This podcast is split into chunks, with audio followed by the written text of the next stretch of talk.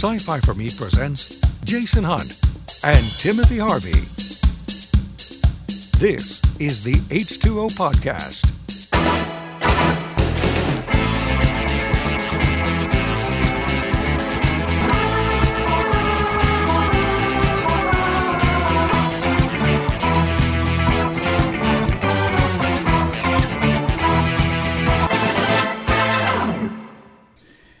And here we are once more.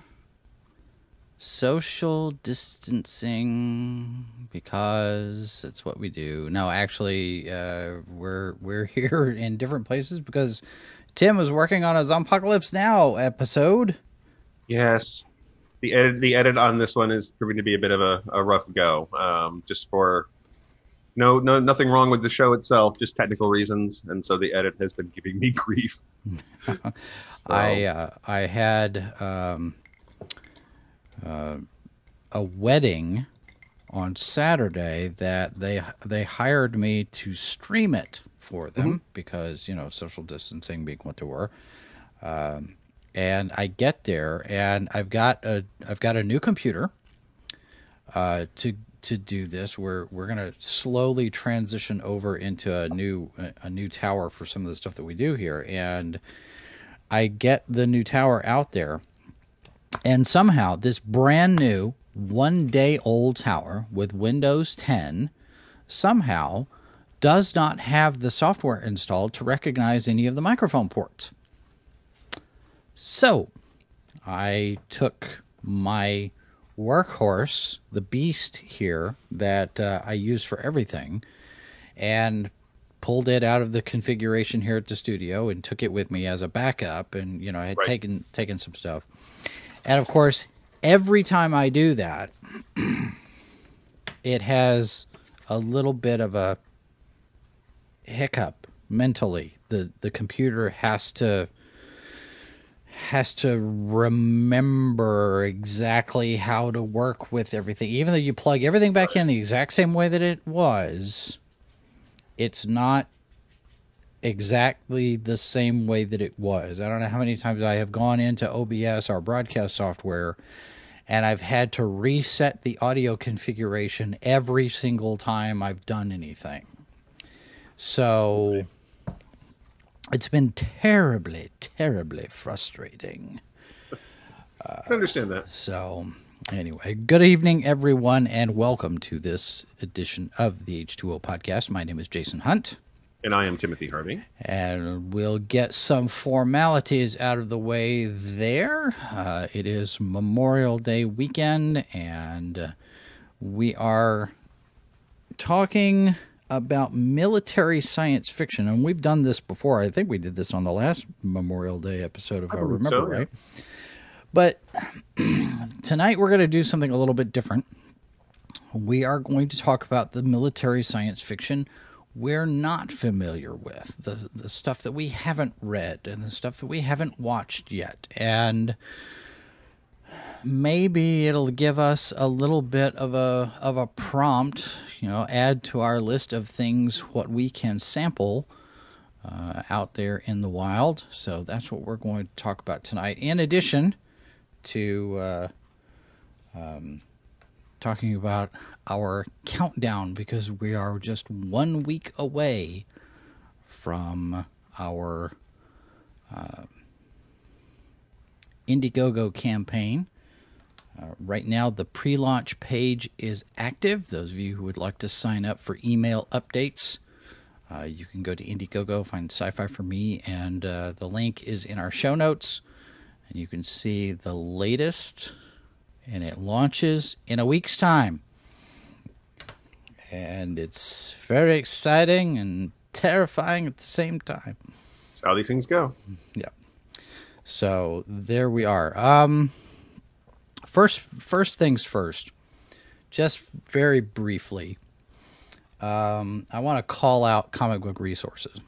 CBR.com throws this article up today, and they've all all they've gotten all sorts of blowback today because of this headline. Steve Rogers wasn't a hero for becoming Captain America; he was selfish. The bulk of the story is basically Steve should have stayed in his place. He was a wimp, he was a shrimp, and he should have just stayed home and done his part instead of being selfish and taking the super soldier serum because he wanted to be on the front lines. And you get into the to the back end of the article and it's the the entire thing basically paints Steve Rogers out to be this self-serving egotist and sometimes it serves him when he's saving other people but for the most part he's just this selfish dude who is only looking out for himself and it's a dumb article and it got posted to twitter and the twitter link apparently has been deleted because it's a dumb article and this guy's getting roasted. Well, it's a very Ayn Randian take on the concept of the superhero. I haven't read the article. That's just my that's just my gist from what you're saying because and just and just the headlines because mm-hmm. there's a and and however you feel about you know Rand's philosophy, that's the the virtue of selfishness is the core part of it and the self interest and, and that sort of thing. And so, I mean, I, it's not a, but there's a reason why we don't have a whole lot of Randian superheroes. That's not the, that's not the, what makes a superhero. That's not the mindset. So, right. without having read the article, that's my initial response is that that that's very much. And, and again, just looking at the headlines, the virtues of selfishness and that sort of thing. Well, that's that's very much that's that's the philosophy there. And for you, whether you you know uh, appreciate that philosophy or not, it's not something that you generally find in the concept of the superhero. Right. It can be, you know, there's other places you can put that in, in fiction and, and have heroic figures, however you feel, again, however you feel about, about her writing. Um, but that seems like, um, well, and especially given like a, the fact that, that Steve Rogers, scrawny little skinny Steve Rogers, dives onto a grenade. Well, uh, but that also I think kind of dovetails into something that I've been seeing a lot on social media over this weekend, and you see it every year. Um, and there's just a when you look at people who served in times like World War II, of course, Captain America, World War II, some of these obvious things. Uh, you you end up looking at it. I mean, it was a very very different world.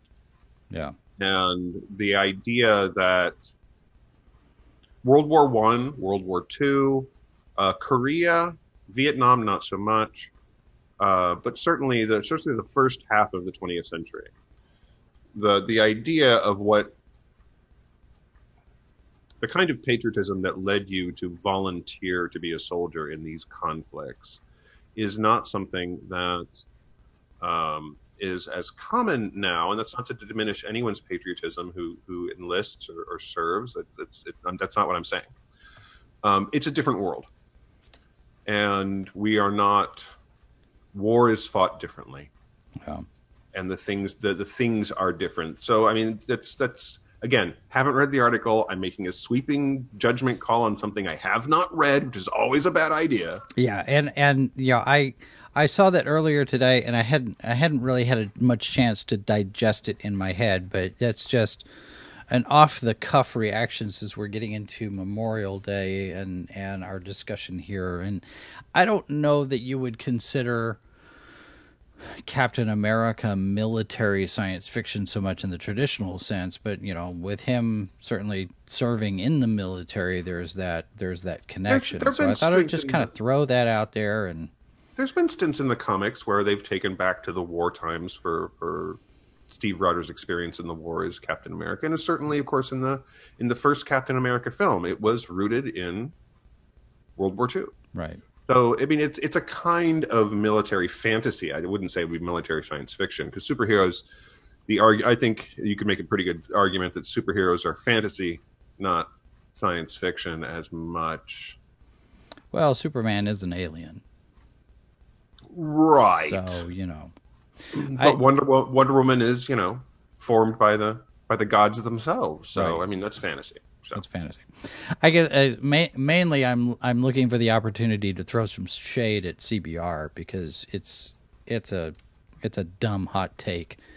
I, I yeah, just again, I, I haven't read it. I'm I maybe maybe if I'll read it, I'll find a gem of something that I can I can process and, and agree with. But just on the basis of that, I'm gonna No. I'm gonna say that's an interesting opinion.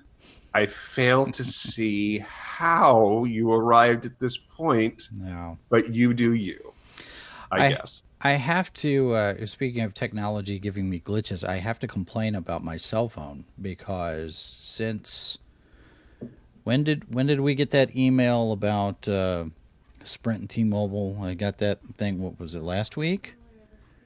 I have had a really tough time keeping a signal in the office and it's just a recent development. Right now, I have absolutely no bars. I got the little X instead of the bars on my mobile device, and of course, this is what I use to monitor the chat for the YouTube channel. While I've got the chat for the Twitch up here on this, yeah, I've got all these different monitors in front of me, and uh, I've got I've got no signal. I'm like, this See, didn't used to be a problem. I don't know. What I've had is. T-Mobile for years, and and while I have not, the new apartment, the signal is different. Um, some of the some of the problems I had with my T-Mobile signal over where I used to live, I don't have now, which is nice.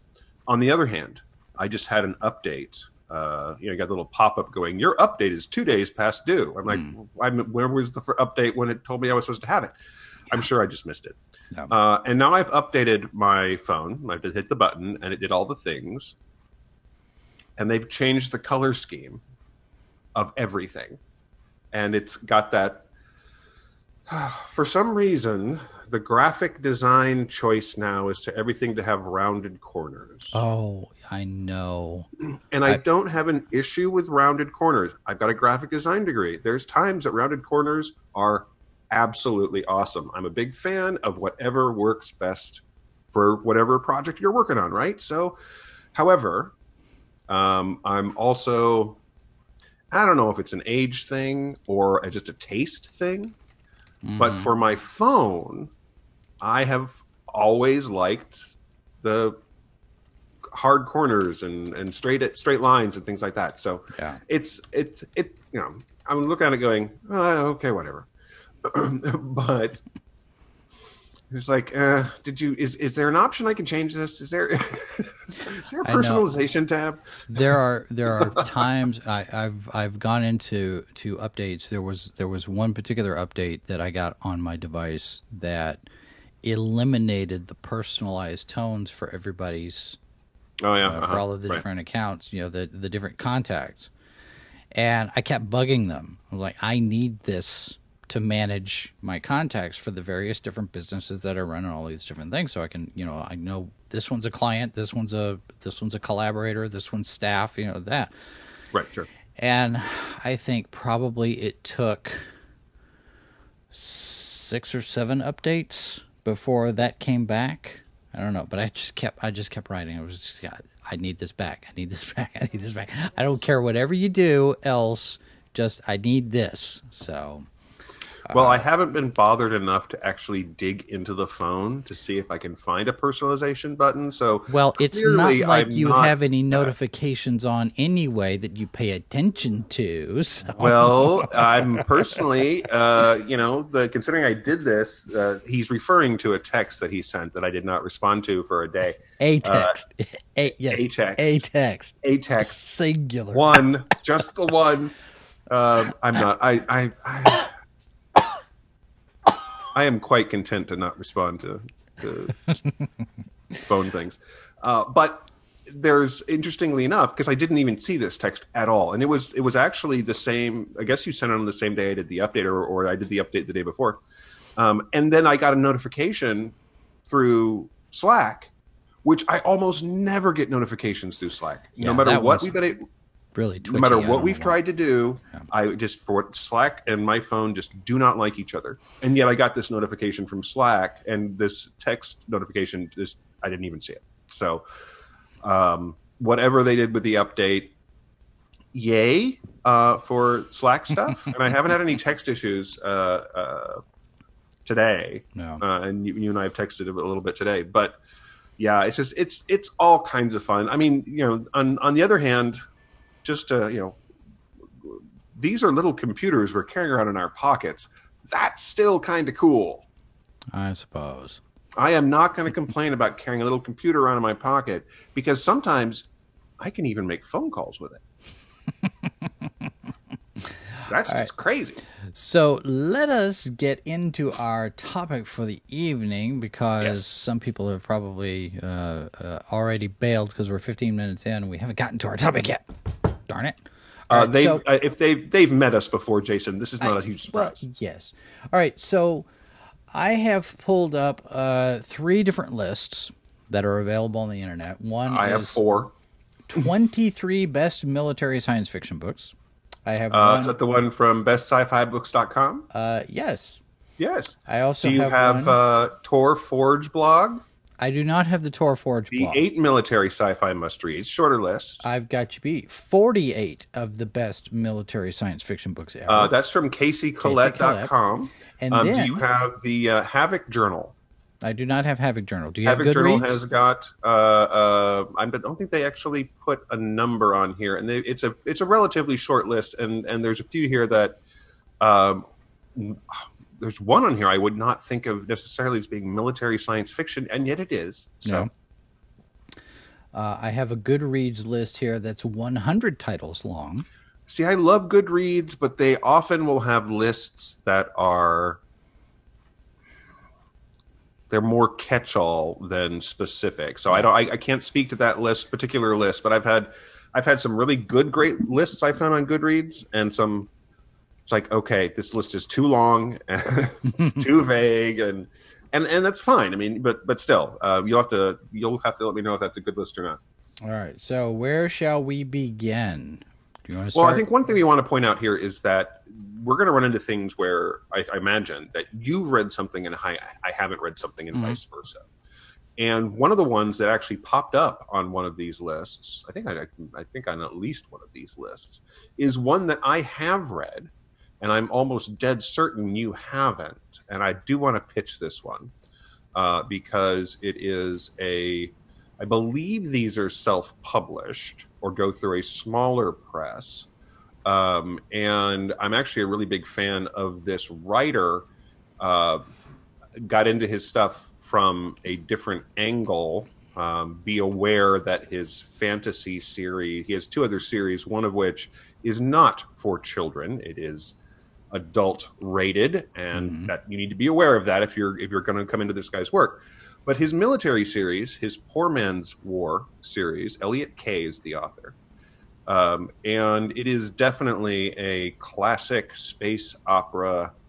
Uh, young man in the wrong place at the right time uh, finds his life changed, you know, and becomes the the, the pivotal character in a, in a galactic conflict. Um, this is an excellent military science fiction series. no. And it's an interesting, fascinating concept because the whole reason for it, the whole reason for this war is the higher education in this grouping of worlds is all the kind of thing where you've got student debt and you work it off the rest of your life and your then your descendants probably work off your student debt too. You know, I think I remember you saying something about this at one point. Right. It's an it's a it's a really interesting series, and it's ongoing. Um, it it it's con- it the first few books deal with the war itself, but then it also starts dealing with the aftermath of the war. So it doesn't just stop Mhm. with dealing with the conflict itself. It deals with the fact of how this culture changes after the conflict and what it means to be a veteran. Um, in and not necessarily a beloved veteran, depending on where you are in this culture. Yeah. So it's a really interesting series. He has some military experience. Elliott Kay uh, has served, I believe he served in the Coast Guard. So he gets the, a lot of the terminology right. He gets a lot of the uh, uh, the structure, uh, military structure right, which is something that some things don't often do. Um, but it's also a really well crafted series with really interesting characters. Um, I would say it in it's probably in the upper half of some of the the military science fiction I've enjoyed. Mhm. Um, and like I said, I came in I came into his stuff at a different angle uh, through one of his fantasy series, but I really have enjoyed this. And the audiobooks, if you happen to be interested in those, are generally um, uh, the lady who records them has got a fantastic voice. She's a great narrator, um, so it's definitely worth checking out. Um, and and I think there's four or five, but four books in the series, I think, and there's a fifth book on the way. Um, I think it's going to come out. I think either later this year or the first part of next year. Okay. Well, and that kind of dovetails into this one. I still have not read the Forever War from Joel Joel Haldeman. You, have you read? You've read this? haven't you? I've read this, but I was going through this list and I was thinking about how long ago I read some of these, and that's I mean some of these it's if I it's like I'm going to be almost like coming in fresh because you know some of these I have not read in a couple decades. Armor by John Steakley. I haven't read that in probably 20 years. Yeah. Now, see that one. I I don't know. I don't know that one at all. I Um, you know, I, haven't I, and I recall enjoying it, but I, I, I honestly, it's been so long. Um, you know, there's just, uh, but yeah, um, honestly, uh, Forever War, my memory, you know, it, it makes it makes a ton of people's best of lists, and I remember really, really, enjoy, really enjoying it. But I don't own a copy. I was looking for uh, earlier today when I was taking a break from this edit. I was looking at my bookshelves and I was thinking, don't I own a copy of the Forever War? Don't I own a copy of uh, A Hymn Before Battle? Hmm. And I cannot find. I, I'm pretty sure I've uh, my Hymn Before Battle is just in one of my piles of books, uh, but I I am almost dead certain I don't currently own a copy of the Forever War. So it's all. I mean, I I'm going to have to get a hand on it and read it again because it's Yeah. probably been 15, 20, 25 years since I read it last. Now we've seen the movie um, with Tom Cruise and Emily Blunt. Right. Uh, what what was it called? Because it was originally originally it had the same title as the book it's based on. the Um, Edge of Tomorrow. Edge of Tomorrow. Yeah. Okay. It's based on a book called All You Need Is Kill, Mm-hmm. and that's here. It's a it's a manga graphic novel, and uh, I have not read this. Um, I haven't read the original source either, um, and that's a shame because it's actually one of the films that I I have mixed feelings about Tom Cruise as an actor because a lot of times Tom Cruise plays Tom Cruise, right? Yeah. Um, but it actually works for him really, really well in this movie, and so that's the kind of thing where I just would like to go back and and read the source material, and that's you know that that's always a risk for folks when they really, really love a film is they go back and read the book or the graphic novel series and discover that it's not at all what the film is. um, and that's just, you know, a lot, sometimes that's translation in terms of one moving from one medium to another. Sometimes it's a, what a great title. Let's take the title. yeah. Um, you know, and, and that's, that's not great, but it happens. And- Um, and it's funny that you see all of these because you know here it is on on this other list as well. You see a lot of these titles show up on various different oh yeah. uh, collections and, and and lists of recommendations and and whatnot. Well, I think there, there's one of the nice things about good military science fiction, let alone you know good science fiction in general, but good military science fiction, good fantasy fiction, uh, whatever the subset of the genre you're looking for, is that there are some titles that literally are, and I use the word literally here the correct way, um, classics of the genre for very very good reasons. They they bring they bring a lot of things to the audience that it's almost impossible for a reader, whatever that reader's experience, whatever that reader's belief system or politics or anything like that, they can appreciate this book for the quality of the work Mm-hmm. and and the and the and the engagement of the story. And not you know not every book is like that. And but when you find those that just reach across you know the the breadth of the science fiction fantasy fandom, um, you, those are the ones you definitely want to get your hands on because if so many people can agree that it's a great book, it, there's pro, there's a good chance, no guarantees, of course, there's a good chance there's something in there for you. I got uh, we did, I did an unboxing earlier today. Uh, I got three books from Baen. Mm-hmm.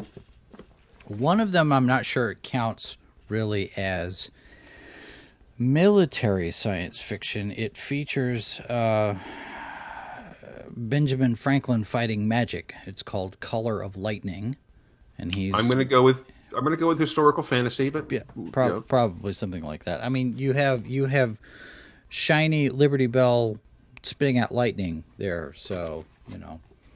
Um, but the other two, like it does. Everybody knows it does that. It's just, Well, they, just, sure. they just don't. They just you know they don't not allowed to film it. that's that's why there's a crack in there because you know the Exactly. energy surge just all right but this other one give me liberty con uh, which is edited by christopher woods and, and toni weisskopf. This looks like it's it's a collection of short stories and it is um, an interesting concept because liberty con is a convention. It's a comic con that's in i believe kentucky or tennessee somewhere in there. Tennessee? That's right. Yes, we did talk about going there.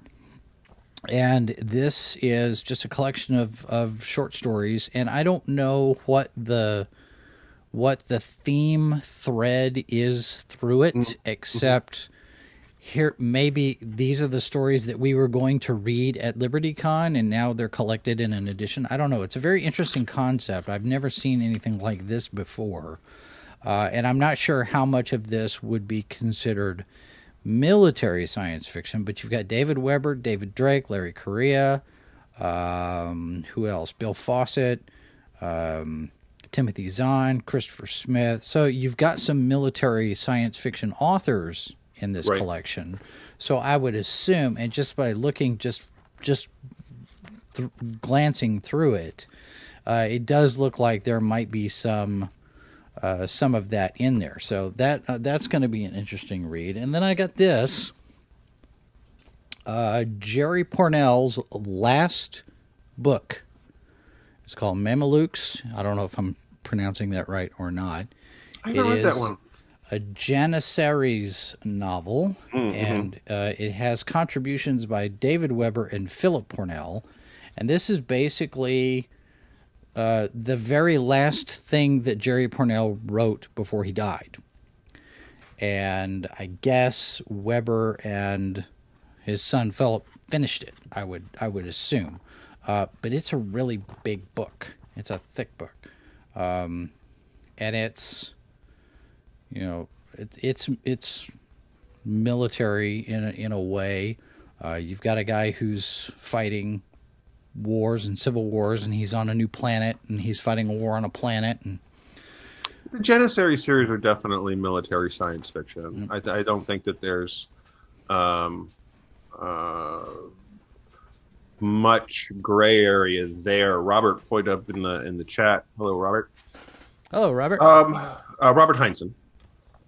Uh, surprised that the Ghost Fleet is not on these lists. Perhaps it's considered more techno thriller like Tom Clancy and not sci-fi. And where do you differentiate between the genres? And I would say in that particular case, the Death, uh, the Ghost Fleet is very much considered more of a techno thriller. And I think that for a lot of military science fiction, um, or at least the broad strokes, because there's gonna, uh, there's you know there's no hard and fast rules here. There really aren't hmm um, is that it has to, most of the stuff we consider military science fiction usually um involves a lot more of the the science fiction tropes far future alien invasion Right. Um, you know it's got these uh, so, or, or it's taking place on a different planet. I mean it, it might be it might be almost a standard military novel um, but it's also set on a different planet. Uh, some of the near future things like uh, i mean there you could argue that hunt for red october is almost a science fiction novel because the technology didn't actually exist uh, the way that it's described. And, and you know it doesn't have to. I mean it's a it's a techno thriller novel but it but the there's certain kind of things like that i think that in the broad umbrella that sort of stuff tends to fall under um, the the techno thriller umbrella Right. now if it was 200 years from now you know it would probably fall into science fiction that said Um, there are some of these that there's titles that show up on a couple of these lists. Uh, I think it's Forge of God is on here. Um, I think on a couple of different lists. I think and did that's Greg that. Bear's novel, and there's a military aspect to it, and it takes place more or less in the in the now. Um, but I would not necessarily think of the Forge of God as being a specifically military novel, and that's an interesting question because where does where how do you define the military novel? And um, I mean, there's a, there is a military aspect to Forge of God, and I think it's a very well written military aspect. But I, I honestly don't think of that book as a military science fiction novel. Um, that doesn't mean that other people, obviously, it's on a couple of different lists here, so other people do. I'm really But- surprised that Heir to the Empire is on this is on this particular list. I'm like, that's a Star Wars book. That's to me, I don't see that as military science fiction. It, it's, I mean, it's Grand Admiral Thrawn. There's strategies. There's space combat. There, there is there is a military aspect to it, but it's Star Wars. You don't think of Star Wars as military science fiction. It's space fantasy.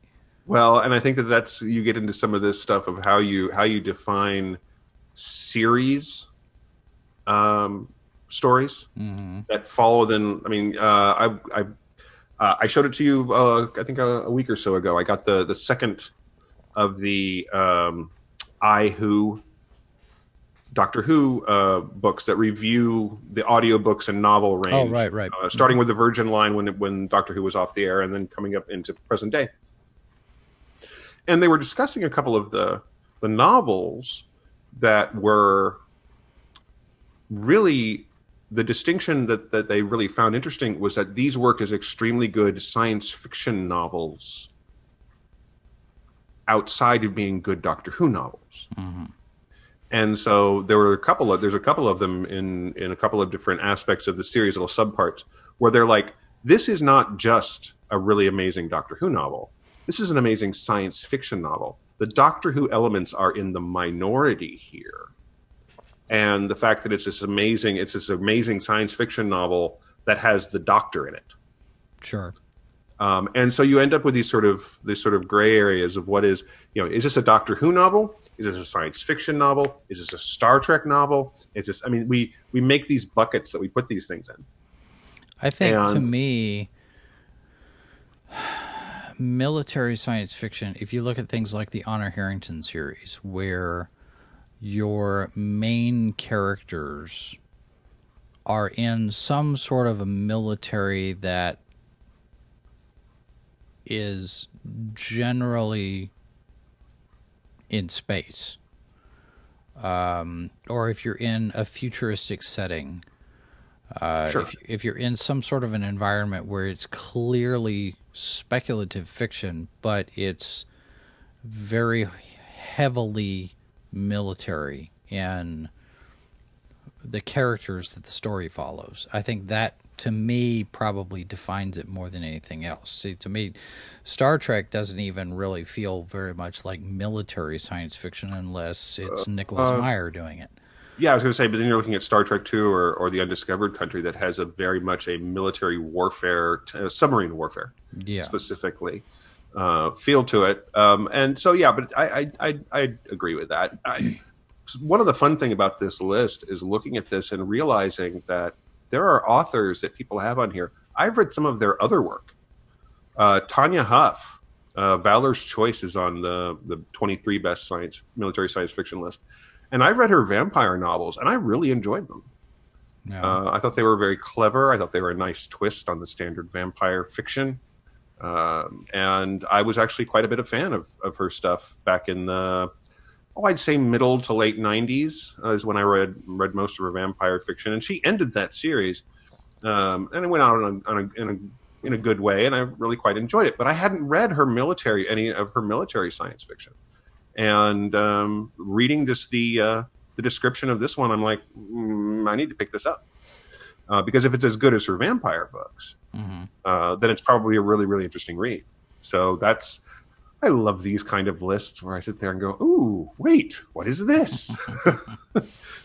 Yeah, and and there's there's quite a few of these that I've heard of, Mhm. but I haven't read. And and you know, you mentioned Greg Bear. You mentioned you know the Forge of God. Greg Bear has written some Star Trek novels, Mm. and I've read I've read his Star Trek books, but I haven't read anything else from him. So you know, maybe this is something where you know we go through and and I make a list of of things to read when I'm not busy. Yeah, and that's you know the my the era that I worked for bookstores. It was always easier to find time to read than it is now. Sure, because that's work. It's research. Exactly. It's- I am. I am. I am filling my head so that the next customer who asks me a book to recommend, I can give them an answer. that's right. You know? Um, but yeah, I mean, there's there's stuff on here that uh, a talent for war, Jack McDevitt. I've read a lot of Jack McDevitt books. I haven't read this one. Now, this particular one, it's described as being more of a science fiction mystery, but it's about uh, a military, uh, a mystery involving the military. hmm Now, I really enjoyed Jack McDevitt's books, uh, and I would definitely encourage, uh, if you ever get a chance, just pick up any of them. He's a fantastic writer, but I have not read this one. Well, and I do believe uh, I, I gotta go back and look through my my archives here. We interviewed Jack McDevitt at Ozfest one year. Um, let me let me see when that was because uh, I want to say it was 2013, 2014, somewhere in there. Uh, but yeah, we got a chance to talk to him at uh, at Ozfest in Omaha. Now, I would say his stuff is generally more space opera, um, big. 2012. Oh wow.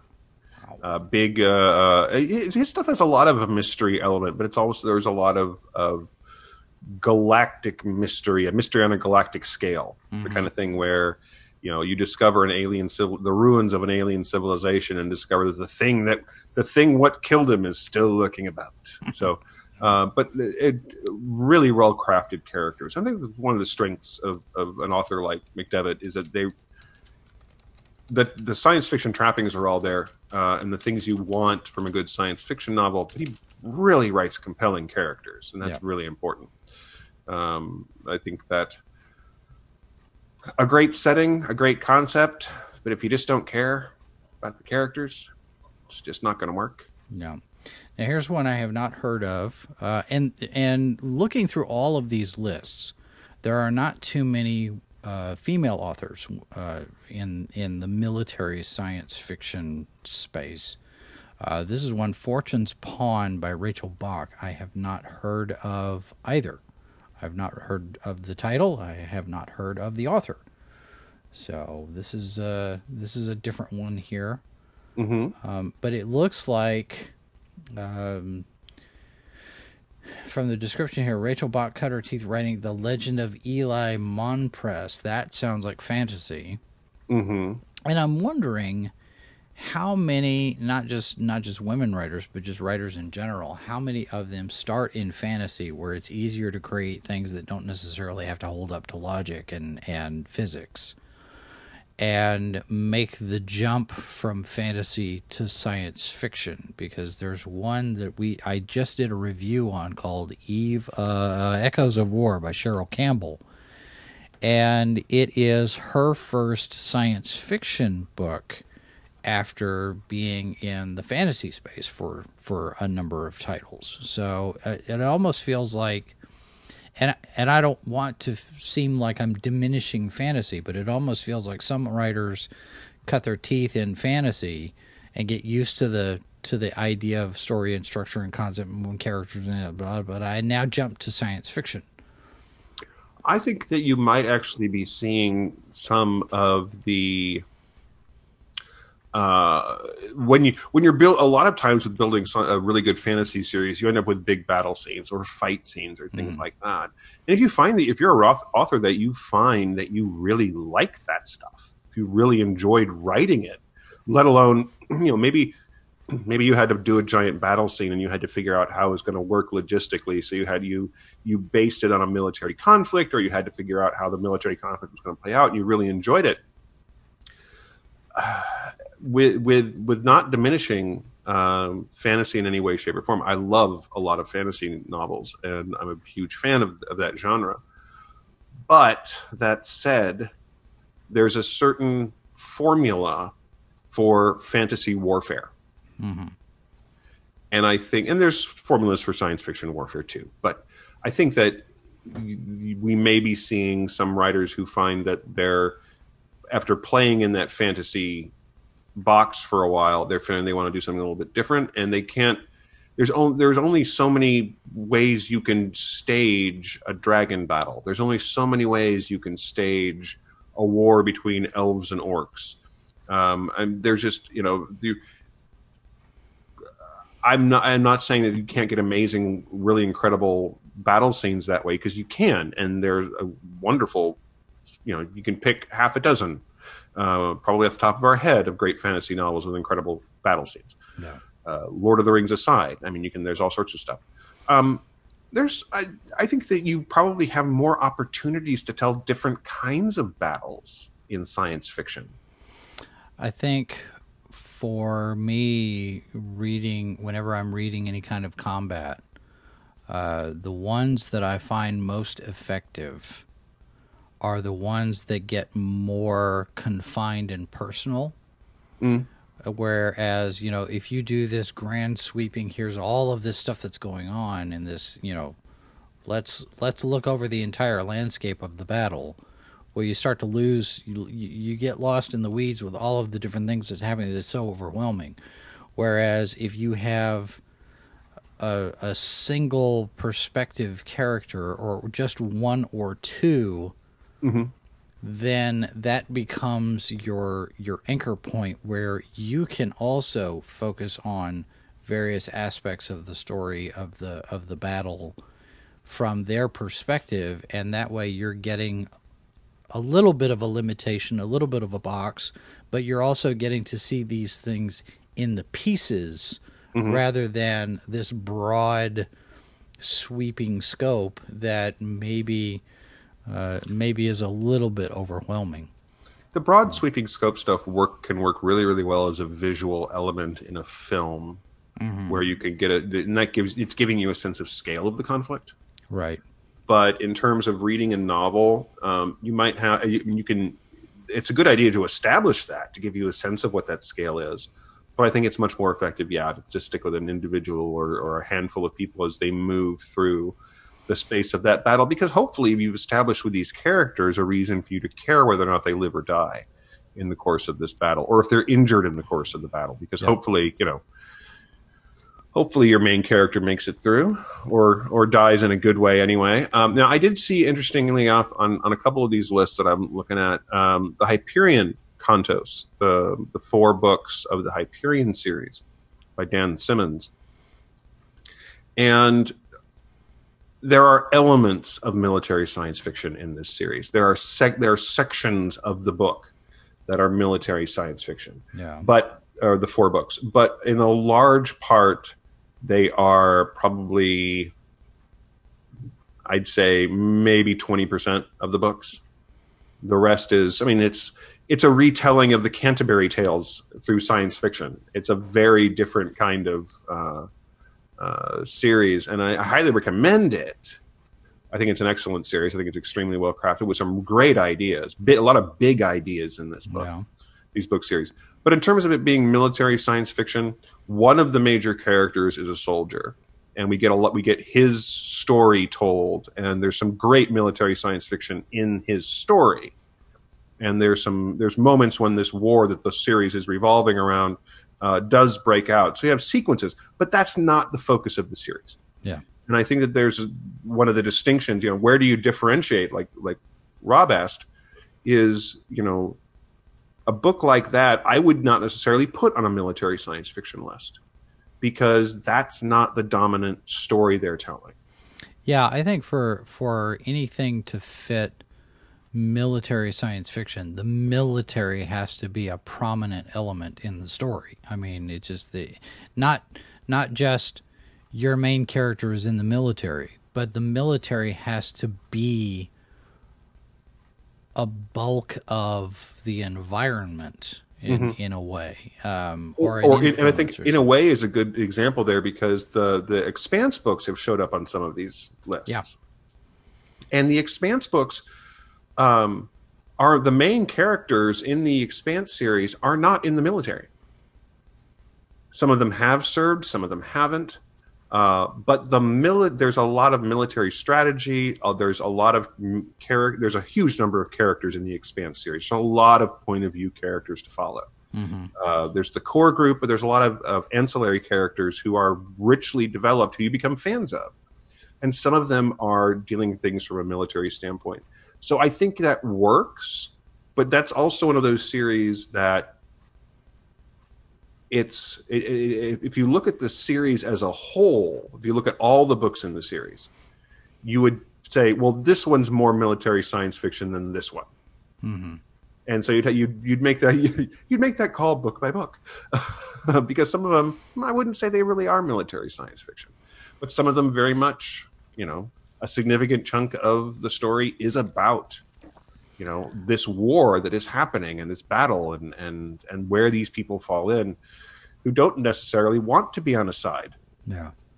I So- would think that you'd have to have um, tactics, combat, whether it's, you know, Marines in exosuits like you know, like you get with Starship Troopers, or you get uh, a lot of uh, space navy combat like you do in Honor Harrington. There's got to be that piece of it because if if you're doing a, say a military intelligence type of story that's a spy thriller more than more than it is military SF for me Well, because but you don't see a lot of spy thriller science fiction novels. you don't you don't maybe maybe there's a maybe there's a need for that you know maybe there's a gap there that needs to be I think. I think I have a theory as to why. well Well, because it's very easy for us to understand this.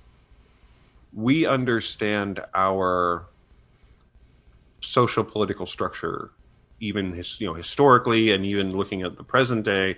You know, if you're doing a spy run against the Chinese or the North Koreans or the Russians, you know that's that's that's a thing we can understand very very easily. We don't have to paint. You don't have to paint. Spend a whole lot of time building your world right to tell those kind of stories, or have you said it in the past? You know, you said it in the Cold War, or whatever- whatever it is. Um, and I think that you have to do enough to really do good science fiction and good fantasy. You have to do really good world building.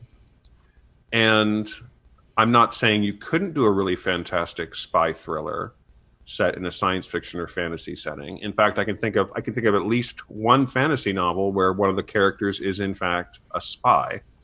Um, but that's not the focus of it.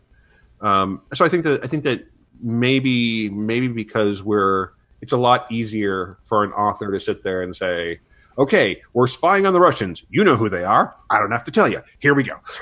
right well i think though if if you if you set it up properly if you do a, a, you a and this goes into that whole show don't tell type of mm. thing where you know i i i think that david weber is is one of those types who could probably do some kind of an espionage story set within the honor harrington universe um, Eric Flint could probably do something like that.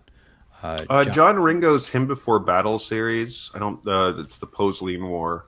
Um, I think one of the books is. I think got sort of a spy thriller bent. Mhm. Um, I don't think I've read it.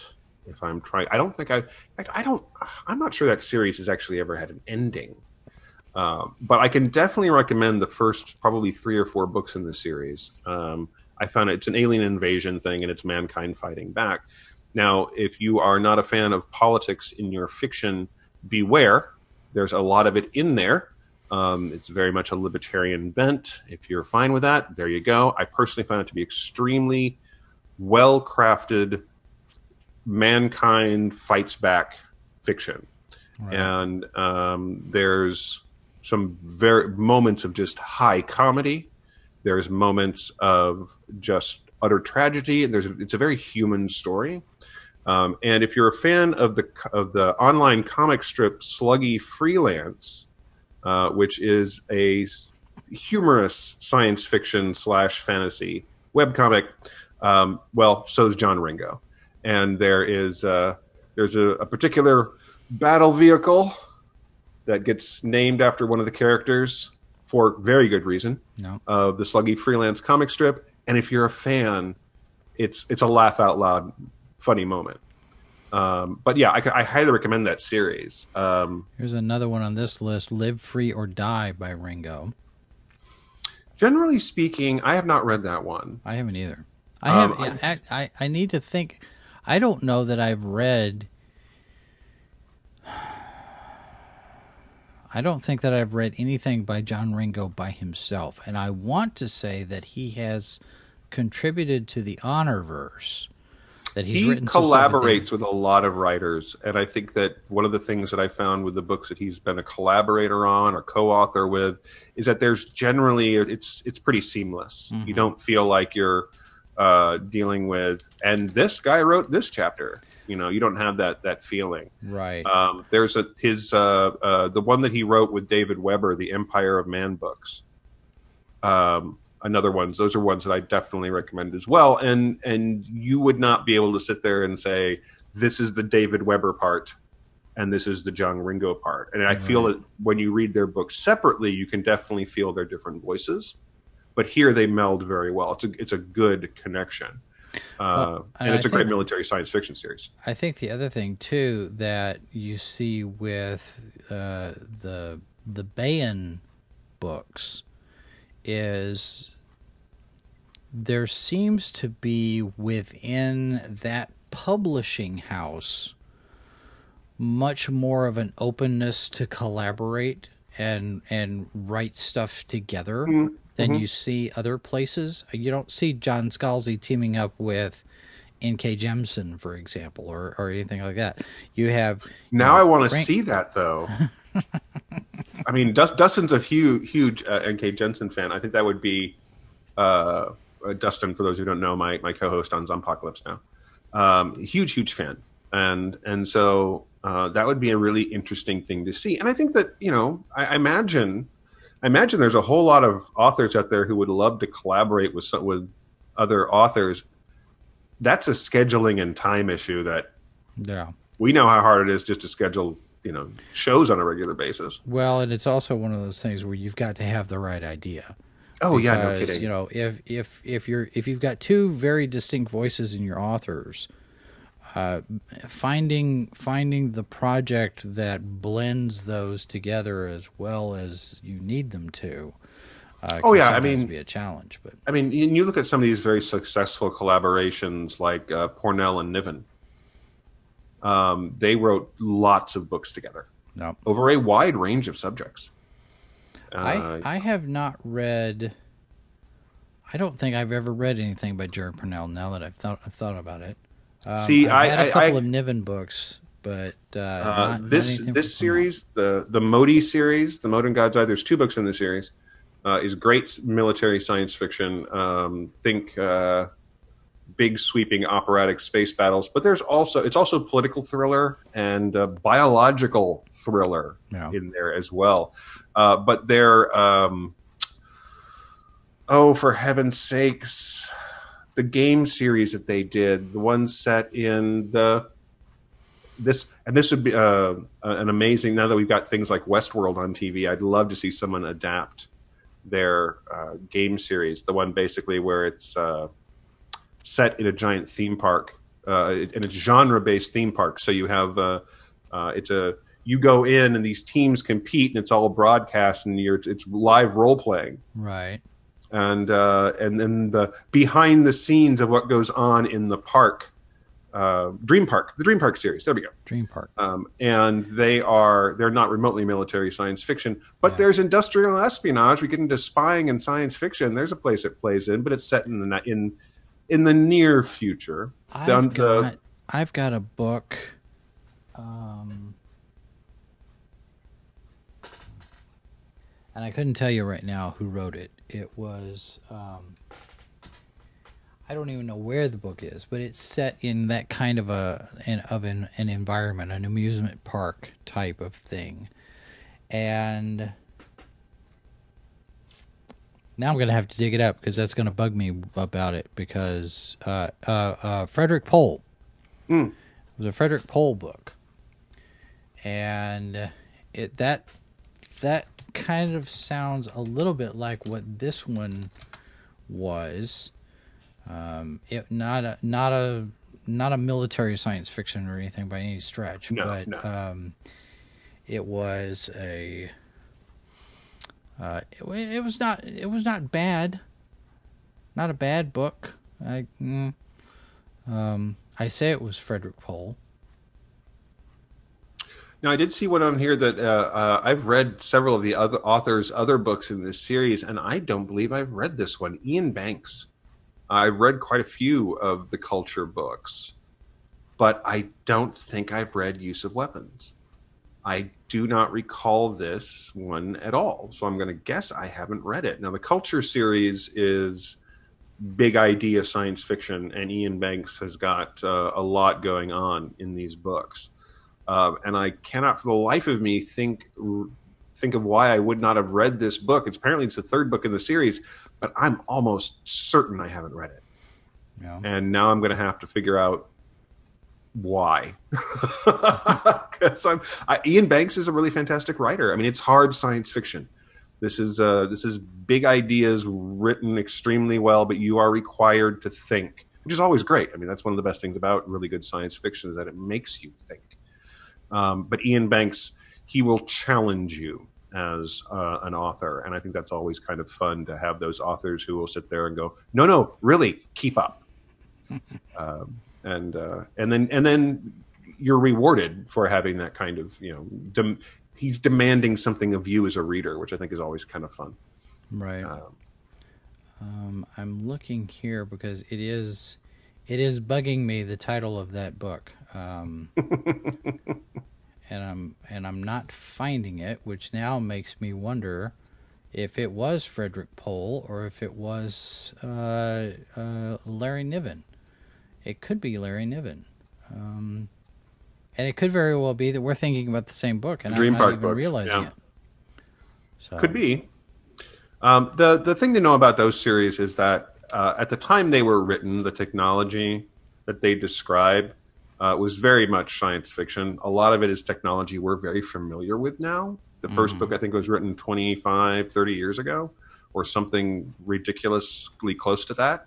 Um, so you have to you have to sit there and go, well, that's we already have that. It's like, yeah, but they didn't then. So it's a really, you know, you have to you have to bear that sort of stuff in mind. But it would still be, you know, again, I think it's the kind of stuff you could update. It's a it should be a real, you know, prestige HBO series.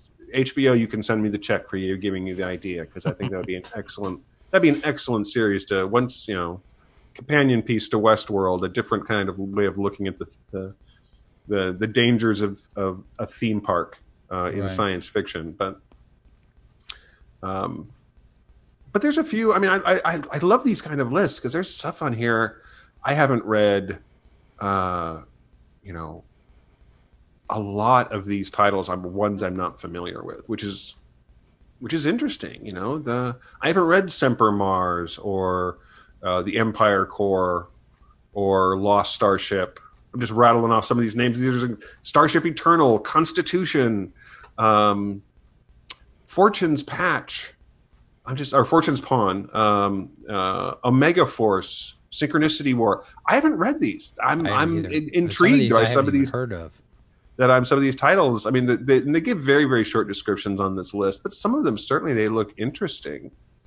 Um, and you know the the there's a whole bunch of war, uh, Warhammer based military science fiction books.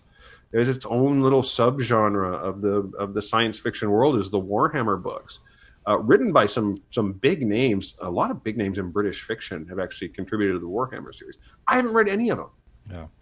And they're very much you know there's there's strong arguments to be made that films like Event Horizon or the Hellraiser series are set in uh, a, at least a Warhammer adjacent universe Um, there's been some very amusing uh, fan theories about placing Pinhead in the Warhammer uh, environment. Um, but one of my favorite British authors, Kim Newman, uh, fantastic British uh, writer, got his start writing in the Warhammer series as a as a gamer as when he was young. So, Well, and Um, um, oh, what is that? well, that's our hour. That's our that's our. Do you know what time it is? Alarm. There. Okay. I I heard it coming from about twelve different places all at once, and I'm like, "Well, wait a minute, where is that? Where is that? Because it didn't used to give me a tone. It didn't used to give me a a sound, and now suddenly it's it's giving me sounds. So,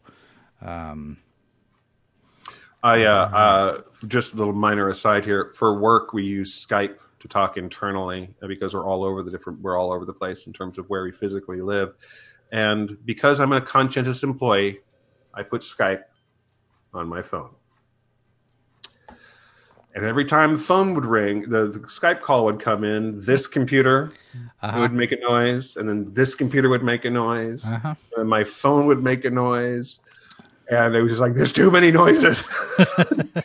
all the noises. all the noises stop. So I took it off my phone, uh, which is nice because then I can avoid the Skype calls when I'm not working. So I could, could I- I didn't I did not see your call because I didn't because I wasn't at home and and I, I'm not I'm not fibbing. I'm just you know One thing Uh, that uh, one thing that bugs me about you know not having a signal here in the office now is that I miss calls, and I did Sure. a I did an interview today f- uh, with uh, KKFI Radio here in Kansas City Mhm. to talk about the new campaign and the Indiegogo stuff and all of that, and why we're doing it and the problems we've been having with YouTube. And and uh, Michael Hogue, the the the guy who's interviewing me, uh, had called me about half an hour before the show, and my phone never rang. I never got any kind of a notification or a ping or anything that I had a voicemail message. And I just happened to look down at my phone and I saw the little the little swirly cassette tape icon thing that says you've got a message. I'm like, right. I didn't even the, phone didn't even ring. Uh, Well, that's so- that's not a new problem. We had that problem at your old place too because we had a more than once So you called me back going the phone didn't ring. Yeah, but I haven't had that issue here so much except in the last week and week and a half, and it's terribly frustrating for me. Oh, sure, because you know I'm just like, well, okay, I need to be able to, I need to be able to to communicate with people. have you read the, Have you read the Legion of the Damned series by William Dietz? I have not. Um, I've read the first book, and I do not believe I've read anything past the first book. I think the first book has a uh, relatively contained, you know, the ending serves as an ending. hmm Um, but I don't think I've picked up any more of the rest of the series. And I see here recently completed 11 book series, and I'm like, I recall liking the first book. I wonder why I never picked up the rest of them. I don't know. The problem for me, well, the challenge for me is finding the time to read anything. Oh, I know. because nowadays uh, you know with with all of the stuff that i'm doing trying to get this thing built up um, i'm generally reading while i have lunch Yeah. uh, or breakfast depending on on what my day looks like and outside of that i really don't i, I should take more time just get away from the computer and do stuff but there's so Sure. much to do and you know I just, you know, I, I got into audio, listening to audiobooks and podcasts the way that I do because the nature of my job at the time is that I was on the road all the time and I was kind of, I was, you know, I was in the car, you know, eight hours a day. mhm. And, but I'm really, really grateful that I got in the habit of listening to books. Uh, because as much as I do not necessarily have the time to sit down and read a book, enough of my job I can do with music or other sounds. I can, you know, a lot of a lot of my job these days has a lot of graphic design element to it, so I can work on that and listen to something at the same time. sure So I'm still able to listen to books, um, and which is a I'm, I count myself really lucky because I I did wasn't able to. I don't know how much time I'd have to actually sit down and read. Yeah. Well, It's and I think one of the things that um, I, c- I can do some I can listen to music when I'm when I'm working on stuff, when I'm editing articles or if I'm writing an article or doing research or something. But for the most part, especially when I'm editing video, I can't have anything else playing because I've got to be able to hear the audio Right. mix. Yeah. So I've never gotten into audiobooks because one, I'm not in the car that much, and two, hmm. you know, I have to be able to listen to the to whatever video that I'm editing, whether it's one of our shows or if it's a TV commercial or a web video or whatever. Right. So I've never gotten into audiobooks that much. And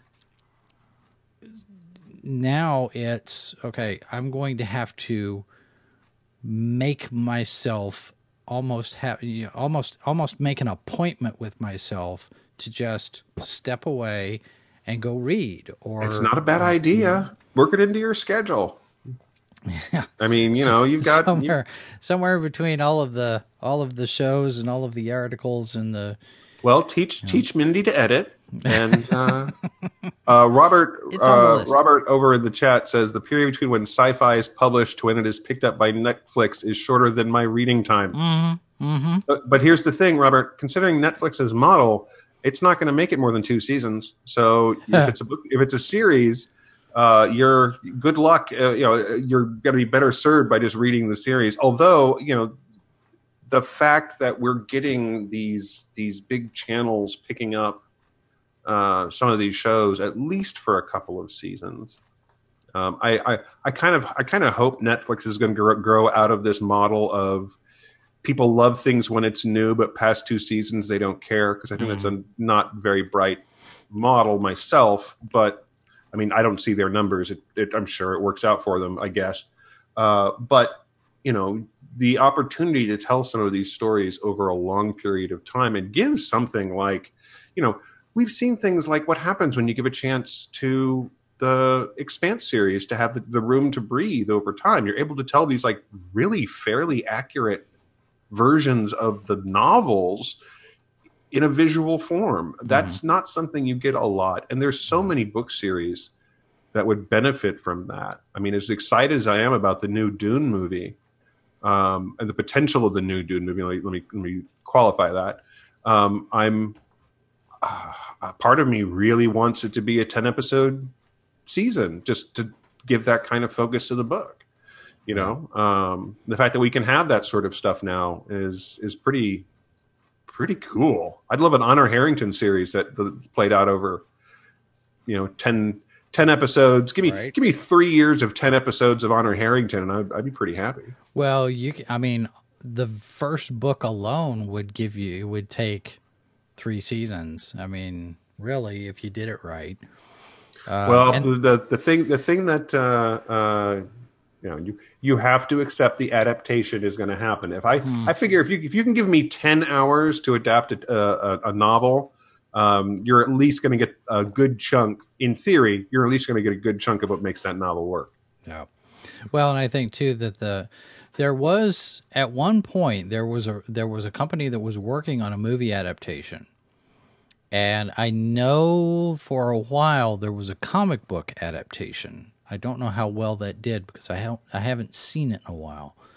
But there have been attempts for uh, a, a, an honor verse filmed media project of some sort. And of course, we've got the word th- that has been percolating for so many years about uh, Dragon Riders of Pern.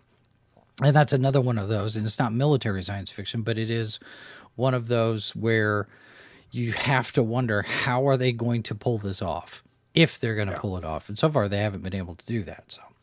well they keep telling me there's a hyperion adaptation coming i've been hearing that for years now and um, i don't know i i really want it I there's I think there's that's four books that could be really epic science fiction on the screen, whether it's TV or prestige TV series or a, a film series. Yeah. But Well, and this and this, you know, Robert's talking about the new Lord of the Rings thing. That I I the more I hear about it, the more trepidation I'm feeling about it because now all of the Tolkien representatives are off the project. Right. which Yeah, that, that's me- that's a reason to that's, concern me. That's a big red flag for me, especially since the estate said we're done, and then you have the one Tolkien scholar that was their consultant, and for whatever reason, we I've heard he's quit. I heard that he got fired. So that's not a good sign. I don't know. Well, It's- and I think that there's there's something that you run into, and well, no, I know there's something you run into because we we we hear the stories, is that there is not necessarily a real huge desire on the part of uh, studio executives. Their their biggest priority is not making sure that it's true to the source material. right. It's just not. That's not the, that's not their mindset, and and I'm not I'm not saying that's a terrible thing. You know, that studio executives are evil or anything. I'm not saying that at all. They just don't think that way. That's just not how they look at stuff. You know, they look at adver- they're looking at advertising revenue and and you know all the all the financial things. They're not thinking about their biggest concern is not that they're giving a true faithful adaptation. And you know, um, butting heads with the folks who are going, that's not how it is in the books, versus the guy going, yeah, but that's, you know, Yeah. how the studio wants it to be. Not not the first time we've heard about it, not the last time. That's just unfortunately Right. the nature of the beast. Well, and speaking of uh, advertising revenue and and making decisions based on the monies, uh, let's throw this up here one last time. We have an Indiegogo campaign that is going to launch in one week's time, June first, next Monday. Uh, we're going to launch a 30 day campaign to raise money to build a new Sci Fi for Me TV. This is going to be if everything goes right, it will be a new uh, website to which we will stream our video. We'll upload video. Uh, I'm not going to let you see all the perks just yet. We'll have a very base, uh, you know, a couple of basic perks, uh, stickers, mugs, T-shirts. The the problem that we've had with this is figuring out what those perks are going to be because we're not making a comic book. It's not a graphic novel. We're already creating the product to be delivered. We're already doing it. It's just this would give us a, a different place to put it and also get more control over the content um, not have to worry so much about the censorship and the search suppression and all of the algorithms that see and hear things and read our mail and tell us that we're saying bad words and you're not allowed to talk about that and all that. So, sci-fi for me.tv is going to be the new URL and right now it points to the YouTube channel but eventually it'll be you know assuming that we get the money that we need uh, it'll be this new thing, and um, and that'll be where we put all of our new programs. And we do have new programs in development that we're talking about doing, uh, as well as thinking about where else we could put these programs besides just our the .tv website. So there, it's something that what I've wanted to do since 2009 and finally the technology has caught up to the point where i feel like you know we can do this now. Um, here's a sticker. I, I i still think i they I, they turned out much nicer than i expected them to honestly for the price that we were getting. So Yeah, they're good. yeah they're they're they're thick enough they're sticky enough. Um, I, they don't feel like they're going to be flimsy and rip and tear and and fall off so there's that and of course the mugs uh, people have seen before we've got it finally got uh, prices back on t-shirts so those kind of things are basically kind of the add-ons because the programming we're already creating. We're already making the shows. We're already putting, you know, we already have the TV channel. It's not like we're doing something brand new. It's just we're building a new path for the people to find it. And that starts next Monday. And we'll see what happens. That's right. there's this there's this cliff, and we're about to jump off of it. there there are days I said they're going to. We really want to do this. So, uh, and I had a couple of ideas for stretch goals too. So, uh, we'll see. We'll see. Looking forward to it. All right. Well, that's going to do it for us tonight. Thank you very much, everyone, for watching. Those of you who are listening to the audio version of the podcast, thanks. Uh, thanks for your time and attention. Those of you in the chat, thanks for your participation.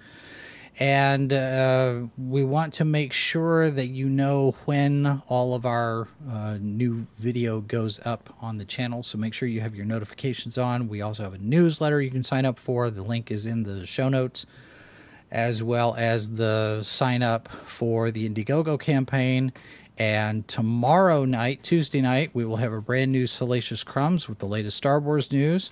McKenna is going to be back hosting. And then uh, we've got a Ranker Pit on Friday. We've got Good Morning Multiverse on Saturday. So uh, a full week. We are almost back to normal. Almost. We're that close. Here we go. All right. Thanks very much for watching, folks. Good night. Good night. Copyright 2020 by Flaming Dog Media, LLC. All rights reserved. No portion of this program may be retransmitted without the express written consent of Flaming Dog Media.